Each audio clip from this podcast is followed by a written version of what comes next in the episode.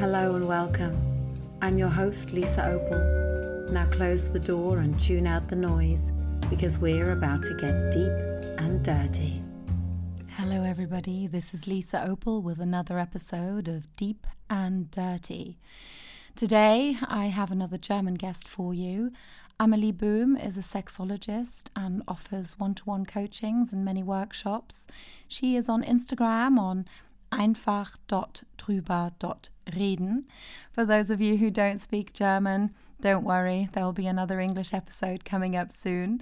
And for all my German followers, welcome to an episode about sex therapy what it is, what it can do for us, and why we shouldn't feel ashamed about needing one or wanting one. Enjoy! Amelie, grüß dich! Hallo, guten Morgen. Hallo, guten Morgen. Voll schön, dass ich da sein oh, darf. Oh, ich freue mich total. Ich finde das gerade so erfrischend. Ich mache jede Woche ein Live aus Wow. ganz unterschiedlichen Bereichen und ich, oh, ich finde es gerade so schön, so viel Wissen an ganz viele Menschen zu bringen. Daher vielen lieben Dank, dass wir das heute zusammen machen. Ja, ich freue mich voll. Und Amelie, also, ähm, wir hatten ja noch eine Umfrage gemacht und interessanterweise Orgasmus war ganz oben dabei. Mhm. Glaube ich, ist omnipräsent. Äh, und aber gelandet ist es in der Sextherapie. Ah. Okay. Ja. Ja, Spannend. passend. ja. Daher, ähm, ich würde ku- kurz mal erzählen, wo ich herkomme, Mhm. weil wir sehen uns ja das erste Mal. Ähm, Und warum ich jetzt so tolle Menschen wie dich einlade, äh, mit mir kurz zu schnacken. Ähm, ich bin auch zweifach Mama. Mhm. Und früher hatte ich eine ganz tolle Sexualität. Ich habe alles genossen. Ich bin ein total verspielter Mensch. Mein Mann und ich, wir sind 15 Jahre schon zusammen. Also da gab es keine Tabus. Wir haben sehr offen kommuniziert. Und ja, wie das aber dann so ist, ne? Ja. Bei uns waren es die Kinder. Es Ja. hat sehr viel verändert. Äh, Ich glaube, es geht auch vielen so. Und vor allem bei mir hat es sehr viel als Frau verändert. Und ich bin dann vor, ich glaube, es ist jetzt 2019 war es, bin ich selbstständig auf die Suche gegangen. Es gab, ja, es gab so, wenn man zum Arzt geht, nicht so wirklich viele Lösungen. Äh, Ich habe das Ja. Gefühl, da ist noch so ein bisschen Bedarf bei einer Frauenärztin oder beim Frauenarzt, äh, was da alles möglich ist. Umso cooler finde ich's, dass ich jetzt dieses Wissen an andere weitergeben kann, Mhm. was es alles gibt. Und deswegen würde ich mich super freuen, wenn du dich vorstellst. Freue ich mich, dass es so tolle Personen wie dich gibt. Ja. Dankeschön. Und Mensch, das ist ja toll, den Morgen mit so einer warmen Dusche zu starten. Ja, unbedingt. Hallo. Ich gebe dir auch noch drei davon. Ja, also ich bin Amelie und ich ähm, in erster Ausbildung bin ich Psychologin und ähm, als solche habe ich dann auch gearbeitet. Irgendwann war ich in der Personalabteilung und habe gemerkt, so, "Mm, das ist es nicht. Und ähm, weiß nicht, ob du das kennst, dass man sich so eine Intention setzt. Ich, ich, ich suche mir was Neues und ich habe geguckt und irgendwie so beim Aktivfinden ist nichts passiert.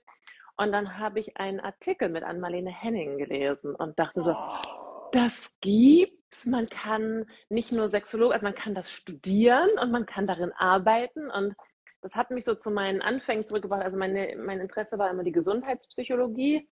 Und für mich gehört der Teil der Sexualität auch zur Gesundheit. Also das ist nicht nur so ein Lebensbereich, der irgendwie nice to have, irgendwie schön, sondern es ist Teil unserer Gesundheit. Und selbst die WHO hat das ja definiert, sexuelle Gesundheit. Also ein wichtiger Teil unseres Lebens und das passte irgendwie sehr gut zu dem, was ich ja eigentlich immer machen wollte oder was mich immer interessiert hat.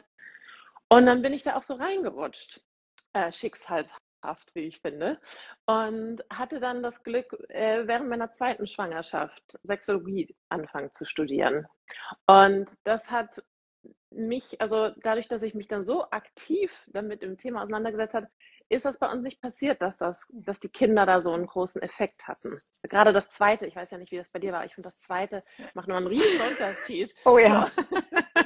An Schlafmangel. Ja, irgendwie Ja. das ist ein größerer Schritt als von 0 zu 1. Naja, und genau, und dann habe ich Sexologie studiert und dabei nicht nur mir die Sexualität von allen unterschiedlichen Perspektiven angeschaut, sei es jetzt die Biologie, sei es rechtliche Fragen, medizinische Themen, ähm, gesellschaftliche Themen, sondern eben auch die Beratung. Also wir haben dann ganz konkret und praktisch Sexualberatung gelernt. Und ähm, das ist ein bisschen anders als Therapie. Ich finde die, also man kann das so ein bisschen gegenüberstellen, man, es gibt Unterschiede, mh, mm, aber im Endeffekt ist es das Gleiche. Man hilft Menschen, die Probleme mit der Sexualität haben. Bei der Beratung ist man so ein bisschen offener, zumindest theoretisch, was ähm, die Anfänge angeht. Also wir brauchen keine Diagnose. Ja, es muss niemand kommen sagen, ich habe also ich gucke dann nicht, äh, qualifizierst du dich für ein schwer genuges Problem, dass du zu mir kommen darfst, sondern was immer das Thema ist, solange es mit Sexualität zu tun hat, ähm, ist es gut aufgehoben. Ähm, und das sind dann eben manchmal so Dinge wie, ich habe seit zehn Jahren Erektionsprobleme oder seit ich denken kann, habe ich Schmerzen beim Sex, ähm, sondern das kann auch sein, unsere Lebenssituation hat sich verändert, ähm, irgendwie finden wir sexuell nicht mehr so gut zusammen, können wir mal drüber sprechen. Oder meine Fantasien, finde ich, ich finde meine Fantasien ein bisschen beunruhigend, können wir drüber sprechen. Das ist ein interessanter Punkt, weil tatsächlich war eine Frage von den Followern, was ist denn der Unterschied zwischen sexuelle Beratung? Beratung ist jetzt das richtige Wort. Habe ich das richtig aufgefasst? Therapie geht nochmal tiefer in die Psychologie.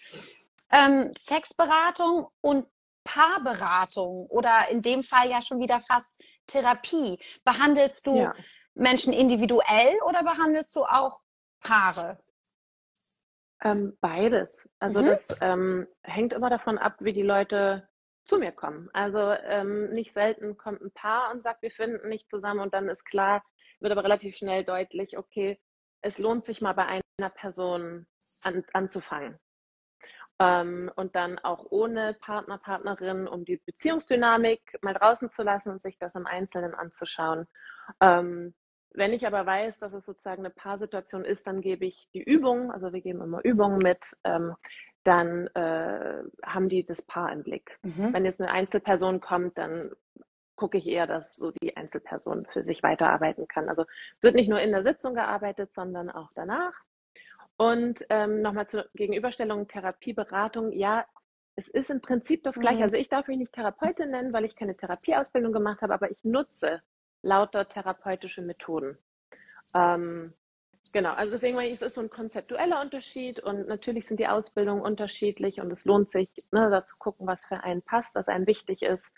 Aber im Prinzip, also ich, äh, wenn ich jemand, mit jemandem spreche, der Schmerzen beim Sex hat, dann ist das nicht einfach nur dieser Tipp, dieser Tipp, dieser Tipp, ja. sondern wir gucken uns an, was war in der Vergangenheit, wie geht's, also wir, arbeiten da auch sehr auf einer tiefen emotionalen Ebene, weil das ja doch eine sehr starke Reaktion des Körpers ist, Schmerzen zu verursachen. Und da, da steckt in der Regel was Emotionales auch dahinter.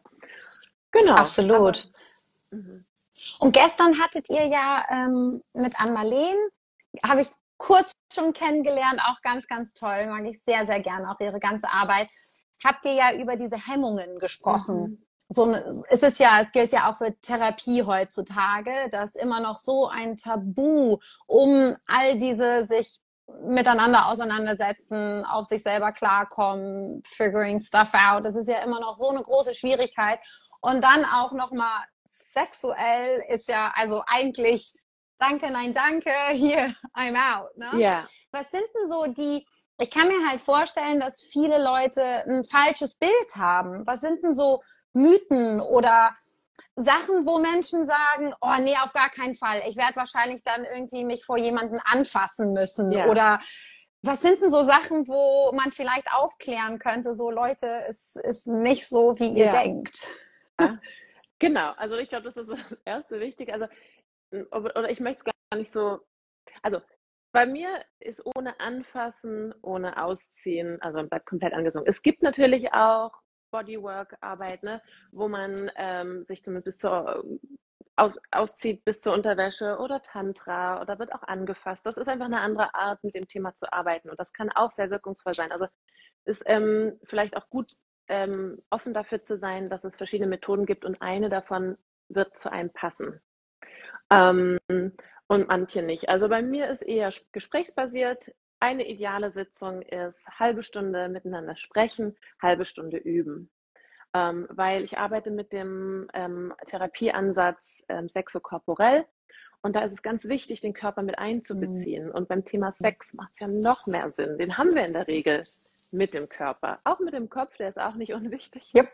Aber der Körper ist eben auch total wichtig und man kann viele Dinge ähm, verändern, wenn man den Zugang zum Körper verändert oder wie man den Körper während der sexuellen Begegnung nutzt. Mhm. Genau, also äh, am einfachsten ist es wahrscheinlich die Hemmung zu nehmen, indem man einfach darüber spricht, was es ist. Weil ähm, was es nicht ist, da, da habe ich das Gefühl, das können so viele Dinge sein, ähm, da, da würde ich jetzt gar nicht, vergesse ich vielleicht was Wichtiges. Aber es ist im Prinzip einfacher, wie man sich vielleicht auch eine Sitzung bei einem Therapeuten, einer Therapeutin für andere Themen vorstellt. Also man kommt dahin, man spricht ein bisschen drüber. Ich frage auch erstmal nur ähm, so ein paar Rahmenbedingungen ab. Ich finde es immer total wichtig zu wissen, was die Leute arbeiten, was ihre Hobbys sind, ähm, weil manchmal gibt es dann doch Parallelen, also mhm. zumindest so eine Herangehensweise. Ne? Also wenn jemand ähm, irgendwie mal irgendwann mal Klavierspielen geübt hat, dann versteht diese Person dann vielleicht auch einfacher daran, zu, Dinge kann man üben und verändern. Du konntest nicht von Anfang an Klavier spielen, du hast das geübt und du hast Übungen gemacht und die waren noch nicht so schön wie vielleicht das Beethoven-Stück, das du nachher spielen kannst, aber es hat sich voll gelohnt, diese Fingerübungen zu machen. Und in der Sexualität ist es dann eben manchmal auch, wir arbeiten da vielleicht ein bisschen weniger romantisch dran. Also wir mhm. haben dann da so ein Übungsfeld, wir üben Dinge und dann, bis sie automatisch sind und dann auch eine Intimbegegnung Früchte tragen sozusagen. Also ich frage erstmal so ganz normale Sachen ab und dann äh, frage ich, warum sie da sind, was sie erreichen wollen, weil ähm, das ist dann auch mal ganz interessant. Mir fallen 100 Sachen ein, die diese Person vielleicht Freude machen. Aber die Person kommt ja mit einem bestimmten Ziel. Also es ist immer ganz wichtig, irgendwie zu wissen, was, was dieser Person wirklich wichtig ist. Dann schreibe ich einen Beratungsplan und mit dem arbeiten wir dann weiter, damit wir auf jeden Fall die Richtung nicht verlieren und trotzdem alle Themen, die dazugehören, abdecken. Genau, und wir sprechen und ähm, die Person muss nicht sagen, was sie nicht sagen möchte. Also nicht, ne? also die Person ist immer total selbstbestimmt in dem, was sie preisgeben möchte und auch wie häufig sie kommen möchte. Das war noch ein Punkt, der, der gestern spannend war mit Anne-Marlene.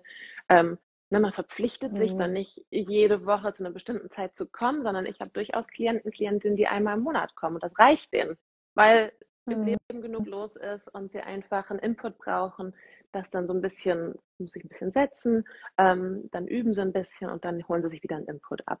Gibt es auch Menschen, die kommen gerne einmal die Woche, weil sie einfach ein dringendes Thema haben, es brennt auf der Seele und die wollen da durcharbeiten. So. Ich finde das ja total spannend, weil ich glaube, es kommt jetzt erst wirklich dieser Boom von man setzt sich mit seiner Sexualität auseinander und ich glaube, ich vergesse ganz, ganz häufig, dass wir in so einer Bubble sind und für uns ist das so selbstverständlich, daran zu arbeiten. Ich finde, das ist nochmal so ein wichtiges Wort, weil jetzt aus meiner Erfahrung als Mama, mein Gott, ich habe drei Millionen To-Dos. Ich habe wirklich keinen Bock, jetzt noch so an meiner Sexualität arbeiten, da drauf zu schreiben oder ja. sorry, ich muss mich heute mal rubbeln, weil schon so lange her ist und irgendein Buch hat gesagt, dass es gut für mich ja. ist. Also irgendwo nur nichtsdestotrotz, ich glaube schon, dass wir uns langsam in eine Richtung bewegen, dass es genauso wichtig ist, dieses Thema. Und da ist für mich primär immer erstmal an seinem eigenen Ich, weil nur so kann man ja seinem Partner auch irgendwo gerecht werden, wenn man selber seine Grenzen kennt, sich doch die Zeit zu nehmen und es mhm. doch wirklich ein bisschen als To-Do zu setzen. Ähm, kannst du so ein paar, du, wir haben jetzt so Lustlosigkeit, glaube ich, hast du einmal äh, erwähnt, Erektionsstörungen.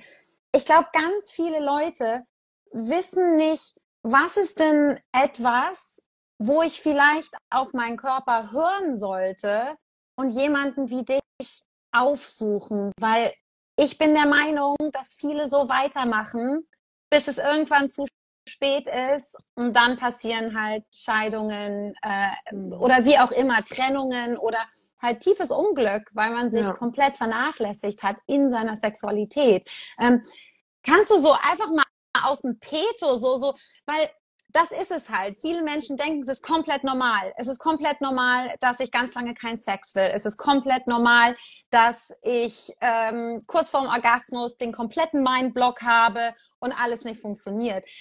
Ich glaube, es wäre super, wenn Menschen mal sowas hätten, wo sie sagen können, uh, da erkenne ich mich wieder mhm. und vielleicht sollte ich das doch mal auf meine Liste setzen. Ja. Ja, also erstens möchte ich sagen, ich finde es total okay, auch mal keinen Sex zu haben. Also so wichtig ich Sex finde ne? und, und wie viel man damit tun kann und ähm, es ist ja so ein Spiegel auch des eigenen Lebens. Also wenn man Sex vernachlässigt, dann vernachlässigt man ja vielleicht auch andere Aspekte seines Ichs oder der Beziehung oder seines Wohlbefindens. Aber ich finde es auch total okay zu sagen, ey, ich habe gerade zwei kleine Kinder. Ich bin froh, wenn ich es allein aufs Klo schaffe. Ich bin froh, wenn ich mal was zu essen finde. Ähm, du ja, sagst so. es. Total in Ordnung. Und ich finde auch, wenn man zwei, drei Jahre sagt, hey, das ist uns jetzt als Paar einfach gerade nicht so wichtig, bin ich Ne? Ja. Und, und, ich finde es auch okay, wenn man sagt, ich habe ein Leben lang keine Lust auf Sex. Das ist nicht so meins. Also absolut. So, das finde ich total wichtig.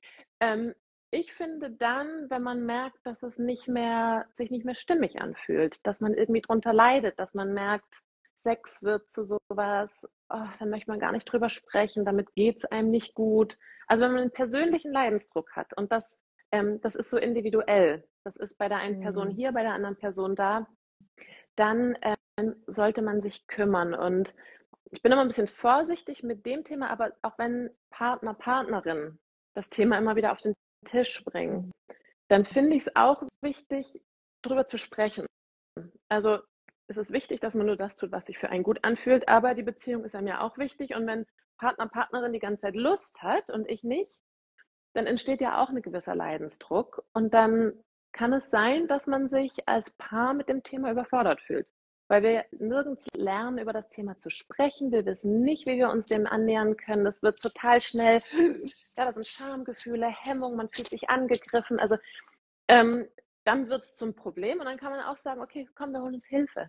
Und es kann auch einfach drei Sitzungen dauern oder manchmal ist es eine Sitzung und dann hat man einen Anhaltspunkt als Paar, man kann oh, drüber sprechen. Man hat wieder Ideen, was man tun kann. Vielleicht ist es gar nicht die Häufigkeit des Sex, die man da in dem Moment als Paar braucht, sondern was ganz anderes. Und das entlastet dann diese Situation schon. Also ich finde, sobald man irgendwie merkt, so, ah, fuck, das bei der Sexualität, da hakt es bei mir, bei uns, ja, ähm, dann finde ich einen guten Zeitpunkt, sich zu überlegen, wollen wir uns nicht vielleicht Hilfe holen? Und wer könnte das denn sein? Ne? Also da merke ich auch immer, dass das so, da suchen sich die Leute schon auch sehr gut aus, bei wem sie sich wohlfühlen.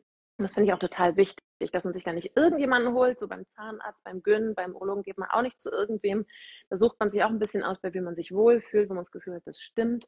Und dann darf man das. Das darf man sich wert sein und das ist eine Investition ähm, in die Zukunft würde ich sagen. Weil die Sachen, die ich Leuten beibringen kann oder unterstützen kann, die hat man fürs Leben. Wenn man einmal versteht, wie man über seine Lust nachdenken kann, dann ist es egal, ob Kinder kommen, ob es einen Trauerfall gibt, ob sich der Körper verändert, was auch immer, Trennung, dann weiß man, wie man über seine Lust nachdenken kann und wie man sich der nähern kann, wenn man das möchte.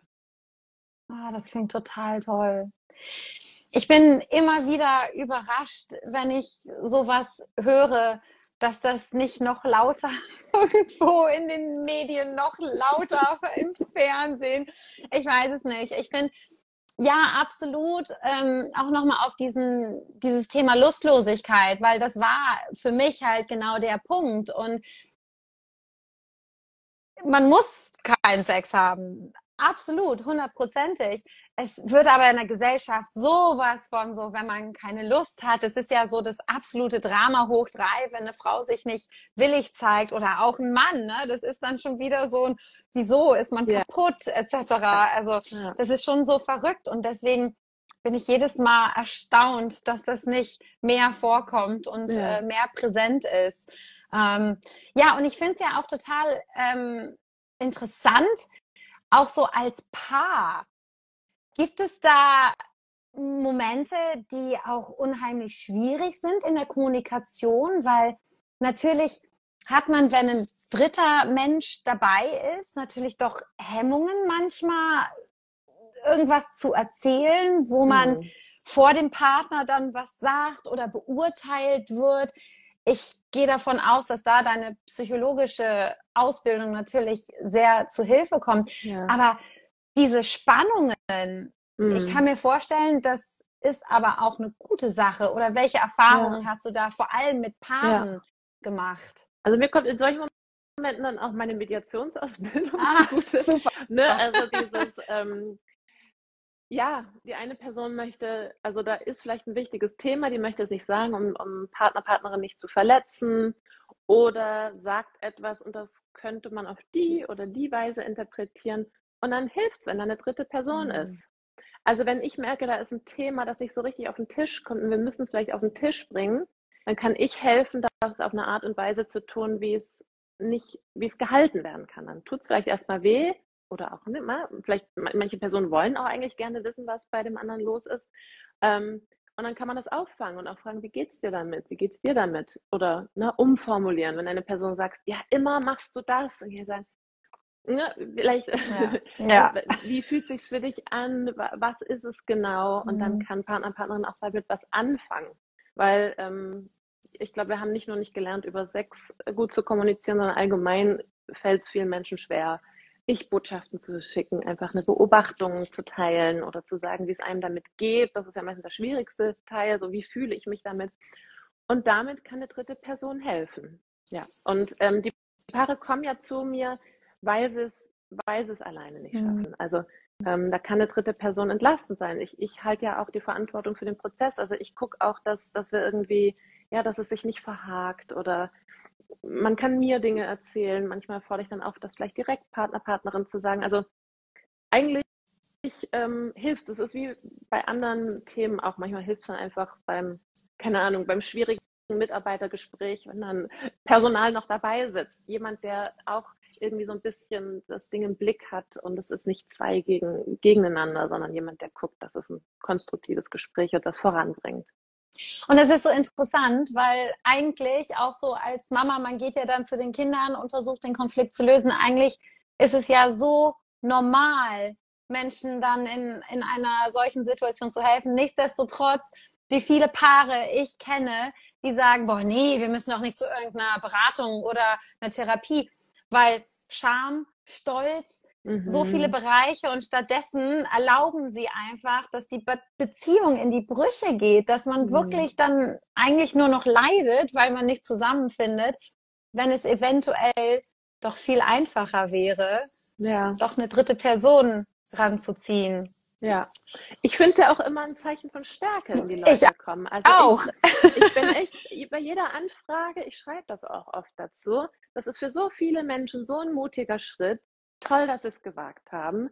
Ähm, das, das ist ein Zeichen von Stärke, finde ich. Und wir können ja nichts dafür, dass wir so wenig über Sex gelernt haben. In der Schule, unsere Eltern, ist halt in unserer Gesellschaft so, dass man da nicht so offen drüber spricht und dass man nicht die Sachen beigebracht bekommt. Also es ist ja nicht ein Manko, dass man mit sich rumträgt, das ist so ein bisschen strukturell bedingt auch. Ja, ich glaube aber wirklich, dass da noch so viel Charme mit ins Spiel kommt und dass jetzt jetzt erst Momentum annimmt und jetzt erst mhm. so seinen Weg anwandelt. Bei mir war viel, ich schreibe, ich schreibe erotische Literatur.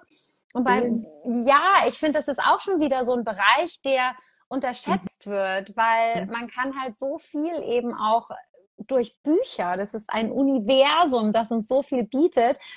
Und ich finde da auch, dass so viele Sachen noch mit so viel Charme behaftet sind, dass, dass es gut tut, einfach mal seinen Horizont zu erweitern und zu sagen, ist okay, ich muss nicht alles wissen, ich muss nicht alles können, weil ich glaube, da ist auch noch so ein ganz großer Knackpunkt, dass Leute sagen, nee, kann ja nicht sein, dass ich meine eigene Beziehung nicht irgendwie schaffe zu organisieren oder äh, dass ich da keinen Weg durchfinde. Ja. Ähm, Daher, das finde ich ganz, ganz wunderbar. Ähm, ich hatte noch eine Frage. Ich bin immer so schlimm, ich verwickel mich dann immer in das Gespräch und dann vergesse ich immer, was alles für Fragen war. Das ist immer ganz furchtbar, so Kaffeeklatschmäßig. Ähm, ich kann vielleicht noch einen Punkt sagen, zu dem sich Hilfe holen. Wir machen das doch in allen anderen Lebensbereichen auch. Genau. Wir holen uns ein Kochbuch. Wir gehen vielleicht, also wenn wir ins Fitnessstudio gehen, holen, nehmen wir das an, dass wir da kürzlich Beratung bekommen, wie man die Maschinen benutzt. Ja. Niemand geht, also niemand kümmert sich um seine eigenen Zähne. Die gehen alle zum Zahnarzt, zur Zahnärztin, ja. aus gutem Grund. Also es darf auch bei der Sexualität, bei der Beziehung, bei mentaler Gesundheit, also ne, man kann das ja größer fassen, das ist total in Ordnung, dass wir das alles nicht von uns aus wissen. Richtig. Weil dafür reicht die Schulzeit auch nicht aus, um dann noch Zahnmedizin, Sport zu lernen. Äh, Friseur, ja, also es gibt, ja. schneiden sich selbst die Haare, die kennen das. Also, ja. gibt so Einzelfälle. Äh, ich habe lange Haare. Ja, ja aber ja. sonst wenden wir uns doch auch an Fachpersonen. Ja, und ich finde auch, da kommt eben auch dieser Aspekt mit, dass auch ein Zahnarzt lernt nie aus. Hm, also auch ein Zahnarzt muss sich fortbilden und in, in der Beziehung, eine Beziehung entwickelt sich, Langzeitbeziehungen sind schon wieder ganz anders als die Honeymoon-Phasen. Dann unsere eigene Sexualität, ob es jetzt durch Operationen, Krankheiten, Medikamente, ähm, Mental Health, Mutter werden. Es gibt so viele Sachen, die uns verändern und es herrscht so eine, und ich finde, das ist Breaking Generational Trauma jetzt. Es mhm. herrscht so ein allgemeiner Zustand von weitermachen, akzeptieren, ja. weitermachen. Mhm. Und manchmal darf man auch, ich habe einen lustigen Spruch, meine Tochter ist fast sechs und manchmal bleibt sie stehen, weil sie müde ja. ist, wenn wir draußen irgendwo hinlaufen. Und dann sage ich zu ihr immer, wir sprechen Englisch, Darling, what happens if we stop? Und dann sagt sie, we don't get anywhere. Und letztens musste ich mich selber korrigieren, weil ich gesagt habe, aber manchmal, wenn wir mal anhalten, können wir mal kurz einen Blick um uns rumherum mhm. werfen und auf uns nach innen hören mhm. und mal innehalten und uns überlegen, kann es sein, dass unsere Reise jetzt gerade nicht nach links geht, sondern vielleicht nach rechts. Und diese Evolution der Sexualität, der Paardynamik etc. darf auch passieren. Und da ist immer noch so ein großer Bereich, wo Menschen denken, nee, früher hat das alles geklappt, das muss immer noch so klappen. Nein. geklappt, die Leute haben gelitten, stille ja, Weise. Ja. So ist es. Ne? Und genau das sind die Momente, wo man dann so tolle Menschen wie dich eben zu Rat und Hilfe holen kann. So, jetzt habe ich aber immer noch nicht die Frage gefunden. ähm, vieles davon haben wir jetzt auch einfach so immer ähm, Genau, es ging um unterschiedliche sexuelle Bedürfnisse. Es ging um Sachen ansprechen. Ja. Also ganz konkret, ähm, wenn ich was möchte oder wenn ich mit meinem Partner was sexuell probieren möchte, das ist auch so ein Bereich, wo du dann Mediator-mäßig unterstützt, richtig? Wenn, wenn, die Leute sich meine Hilfe holen, ja. Mhm. Ähm, und dann finde ich es schon auch wichtig, erstmal zu erfahren, wo stehen die denn kommunikationstechnisch? Geht es mhm. jetzt nur darum, wie sage ich diese eine kleine Sache? Oder geht es darum, wie können wir überhaupt über unser Sexleben sprechen? Mhm. Und dann kann es schon sein, dass das ein bisschen zu schnell ist, wenn man sagt, können wir nicht mal anal probieren? Oder ich, ich würde gerne. genau die Frage gewesen. Ah, ja. Super. Ja. ja. genau, das war die Frage. Ja, also ja. Ähm, da kann man sich ein bisschen mhm. vortasten, je nachdem, wie die andere Person drauf ist. Wenn die andere Person offen für sowas ist und sagt, ja, danke, dass du es mir sagst, let's go, wie wollen wir das denn ungefähr machen? Mhm. Ähm, viele fühlen sich dann also, oh Gott, ich will das gar nicht und ich weiß gar nicht warum, aber es fühlt sich bedrohlich an. Ich schieße jetzt erstmal zurück oder ich mache zu. Ja, also da gibt es ja verschiedene Möglichkeiten, mit so einer Situation umzugehen, je nachdem, wie es einem geht. Ähm, manchmal ist es auch schön, erstmal darüber zu sprechen, wie man überhaupt über Sexualität ins Gespräch kommt. Und da gibt es tolle Sachen, die man nutzen kann. Also das, was du auch sagst, ne, dass sich sowas verändert, das ist schon. Es gibt so viele Kartenspiele, so viele Inspirationsquellen. Ähm, es gibt so viel mittlerweile. Das ist so toll. Ähm, ich merke das auch, also dass auch einfach sich sehr junge Menschen mittlerweile bei mir melden, dass die nicht erst irgendwie 20 Jahre was ertragen, bevor sie sagen, ich, jetzt, jetzt sollte ich doch mal, sondern die sind Anfang Mitte 20 und kümmern sich gleich. Auch toll. Oh, ähm, also ich finde das, mhm, ja, ich, ich freue mich da aber riesig. Ähm, genau, also da gibt es einfach, es ist auch wie immer, ach, kann man, es ist so schwierig, so Verallgemeinerungen zu sagen. Ne? Das ist dann auch so ein bisschen nervig für die, die zuhören, so, ah, gib uns doch den einen Tipp. Ach nee, aber, gibt's aber nicht. Gibt's, ja. gibt's halt nicht. Ja. Je nachdem, wo man steht, wer man als Paar ist, ähm, wie man sonst so kommuniziert, weil es ist halt auch nicht nur, was man sagt, sondern auch, wie man es sagt. Also es gibt einfach so Arten, auf die man sagen kann, wo man garantiert der anderen Person oder mit hoher Wahrscheinlichkeit der anderen Person auf den Fuß tritt und nicht zum Ziel kommt. Und dann gibt es Möglichkeiten, wo man sagen kann, auf eine Art und Weise, wo die andere Person besser zuhören kann und dann auch offener ist, sich zu überlegen, ob dieser Wunsch, dieses Bedürfnis etwas ist, was man auch spannend mhm. fände.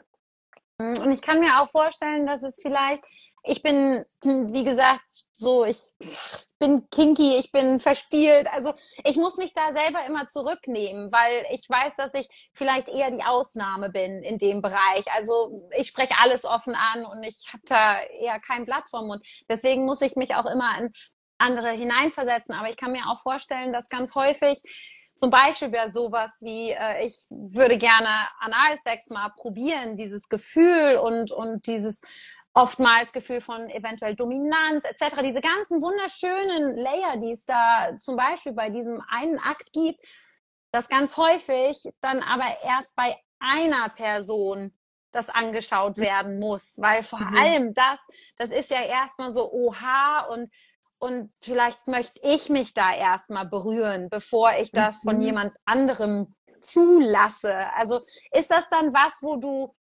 sagst, vielleicht ähm, individuell dann nochmal dann eine Beratung, dann vielleicht nur die eine Person, die, die es mhm. nimmt? Ich, ich weiß gar nicht, wie was. Du weißt, ja, was ich meine. Die, oh, das, die... das, stellt sich dann immer raus. Also ähm, manchmal machen wir auch ein Vorgespräch und manchmal ist es ganz eindeutig. Ich sage, komm doch du erstmal. Mhm. mhm. Komm, wir gucken uns das erstmal an. Und dann gucken wir auch, ähm, was du wieder mit in die äh, Paarbeziehung bringen kannst. Mhm. Aber es gibt natürlich auch Paare, die sagen, hey, wir wollen das gern gemeinsam machen. Ich möchte nicht, dass jetzt einer kommt und der andere nicht dabei ist. Also, oh, das ist immer so, das merkt man dann. Das merken die, die Leute, die zu mir kommen vor allem. Ne? Also das ist ja das Wichtige. Ich ähm, kann ja nur helfen, raus zu, also ähm, ich sage den Leuten nicht, was sie tun müssen, damit sie irgendwo hinkommen, sondern ich helfe ihnen, für sich die richtige Lösung zu finden. Weil das ist immer so individuell. Also das, ja, also auch bei Anal gibt es nicht ja. eins, einmal eins, ne? so klappt es auf jeden Fall. Es gibt Dinge, die man eben probieren kann, aber ähm, ja, sehr unterschiedlich. Also auch die eigenen Prägungen, wenn jemand in einem stark ähm, streng katholischen Haushalt groß geworden ist, ist das eine andere Voraussetzung, als wenn jemand in der DDR mit der Familie immer auf dem FKK war. Ja. Können beide Schamgefühl haben, beide Hemmung, aber vielleicht gibt es Stellen, wo es ihnen schwieriger fällt oder weniger schwer. Und das mit dem mhm. sich selber erstmal irgendwo berühren, bevor eine andere Person einladen, finde ich immer ganz wichtig. Also Immer ganz gut zu wissen, wenn man ähm, mit dem eigenen Körper gut bekannt ist, sich da sicher fühlt oder zumindest weiß, was man gar nicht mag und was man mag. Und wenn man solche Dinge schon vorher besprechen kann, dann ist die Wahrscheinlichkeit auch einfach höher, dass es eine schöne Erfahrung wird. Wenn man vorher sagen konnte, ähm, okay, Gleitgel ist für mich in Ordnung, aber es sollte dieses Gleitgel sein mhm. und ich möchte gern, dass wir immer vorher kurz drüber sprechen. Oder also, ne, man kann so viel vorher aushandeln das fühlt sich dann im ersten Moment für manche unromantisch an, weil uns das im Film oder ja. wo auch immer wir Sex zu sehen bekommen, nicht vorgelebt wird. Ne? Aber das kann so ein Gefühl von Sicherheit geben, ähm, sodass man dann überhaupt sich fallen lassen kann. Und es gibt dann auch Momente, wo man miteinander lachen kann. oh, großartig. Großartig, großartig. Darüber schreibe ich. Das ist dann meine Mission. Ich schreibe nämlich dieses ganze Kommunikation davor, das nicht in den Filmen gezeigt wird, das nicht unbedingt sexy ist. All diese Aspekte, darüber schreibe ich eben, um ja, meine Aufklärung in dem Bereich zu machen. Also ich glaube, man kann einfach sagen, für Menschen, die heute so das erste Mal irgendwie Kontakt mit diesem Thema hatten, man braucht sich wirklich nicht schämen, wenn mal was nicht so ist, wie es vielleicht mal war oder wenn sich was verändert hat oder wenn man unglücklich ist. Ich glaube, das ist der erste Punkt, der viel holistischer ist als nur sexuell. Ich glaube, man darf auch wirklich mal sagen, wenn was nicht so cool ist. Und dann äh, sich eben an jemanden wie dich wenden. Und ähm, du, du strahlst, du leuchtest. Man kann wirklich mit viel Vertrauen glaube ich, dir auch alles erzählen. Oder glaube ich nicht, weiß ich. Und dich heute das erste Mal gesehen zu haben, sage ich ganz, ganz sicher. Und das ist eine tolle Energie. Und ich würde dich gerne nochmal fragen, ich weiß, du hast, du hast eins zu eins Coachings, äh, online sowohl wie in deiner Praxis, genau. richtig? Nicht, dass ich ja. jetzt was Falsches ja. sage. Ähm, was gibt es noch, wo man dich erreichen kann oder wie man mit dir arbeiten kann? Also ich habe jetzt, weil es immer mal Menschen gibt, wo, wo die sagen, das ist für die ein zu großer Schritt, mich auf Zoom zu treffen zum Beispiel. Ich biete jetzt auch Beratung via Chat an, das ist einfach eine halbe Stunde, da hat man mir vorher auch schon geschrieben, was das Thema ist und dann schreiben wir ein bisschen und dann hat man einfach mal so einen kleinen Impuls, den man wieder mitnehmen kann oder man kann sich mal abladen. Also ja, das biete ich noch an. Ich biete einen Online-Kurs, also so ein Programm an für Frauen, die irgendwie merken, oh, mit ihrem Intimbereich tun sie sich schwer, ja, gefällt ihnen nicht, lehnen sie irgendwie ab, beim Sex steht ihnen das im Weg. Ähm, genau, das biete ich an und das ist jetzt nicht mein Gruppencoaching, aber ich mache auch für manche äh, so ein Dating-Beziehungscoach, mache ich zum Beispiel so ein Gruppencoaching. Da bin ich auch am überlegen, ob ich das vielleicht mal mache, wo man sich einfach in der Gruppe trifft. Es ist zwar ein Thema, es wird angeleitet, aber alle können auch ihre Fragen stellen. Weil das habe ich bisher noch gar nicht so für mich auf dem Schirm. Das ist so toll, das ist so ein schönes Format und das funktioniert auch für Sex. Auch bei T also man muss sich ja nicht melden, man muss ja nicht sagen. Im schlimmsten Fall spreche ich. Ähm, ja. Und ja, das ist ganz schön. Da bin ich aber noch am rumüberlegen, wie ich das in meinen Alltag noch integriert bekomme. Neben zwei Kindern und allem anderen, ne? Toll. Genau. Mega. Dann sag nochmal ganz laut deine E-Mail, äh, deine Webadresse. Ich packe das auch alles dann nochmal in den Text. Ich werde das auch nochmal als Podcast eben dann live schalten weil viele sich das ja gerne auch nochmal anhören. Da werde ich dann auch nochmal deine Webadresse, aber gerne einmal deinen Social Media Handle und einmal deine Webpage. Also auf Instagram findet ihr mich auf einfach.drüber.reden und äh, meine E-Mail-Adresse ist www.amelie mit ie-böhm, b-o-e-h-m.com. So ganz Mega. Mega. Amelie, ich bedanke mich ganz herzlich für den Einblick. Ähm, ich finde, wenn man auch nur eine Person erreicht mit so etwas, dann ist das schon sehr viel wert. Und äh, ich wünsche dir einen ganz, ganz, ganz, ganz tollen Tag und vielen lieben Dank für all die Arbeit, die du machst. Danke dir für die Einladung und dieses schöne Gespräch. Hat total Mir Spaß gemacht. Auch. Vielen lieben Dank. Mach's Alles gut. Liebe. Bis dann. Tschüss. Did you enjoy that? Do you want more? Find me on Instagram on Please Pinch Me Hard or visit my page pleasepinchmehard.com or dive straight into some short naughty stories with my book Give It To Me, available on Amazon and as an audiobook on Spotify, read by me of course. Stay naughty my loves. Yours, Lisa Opal from Deep and Dirty.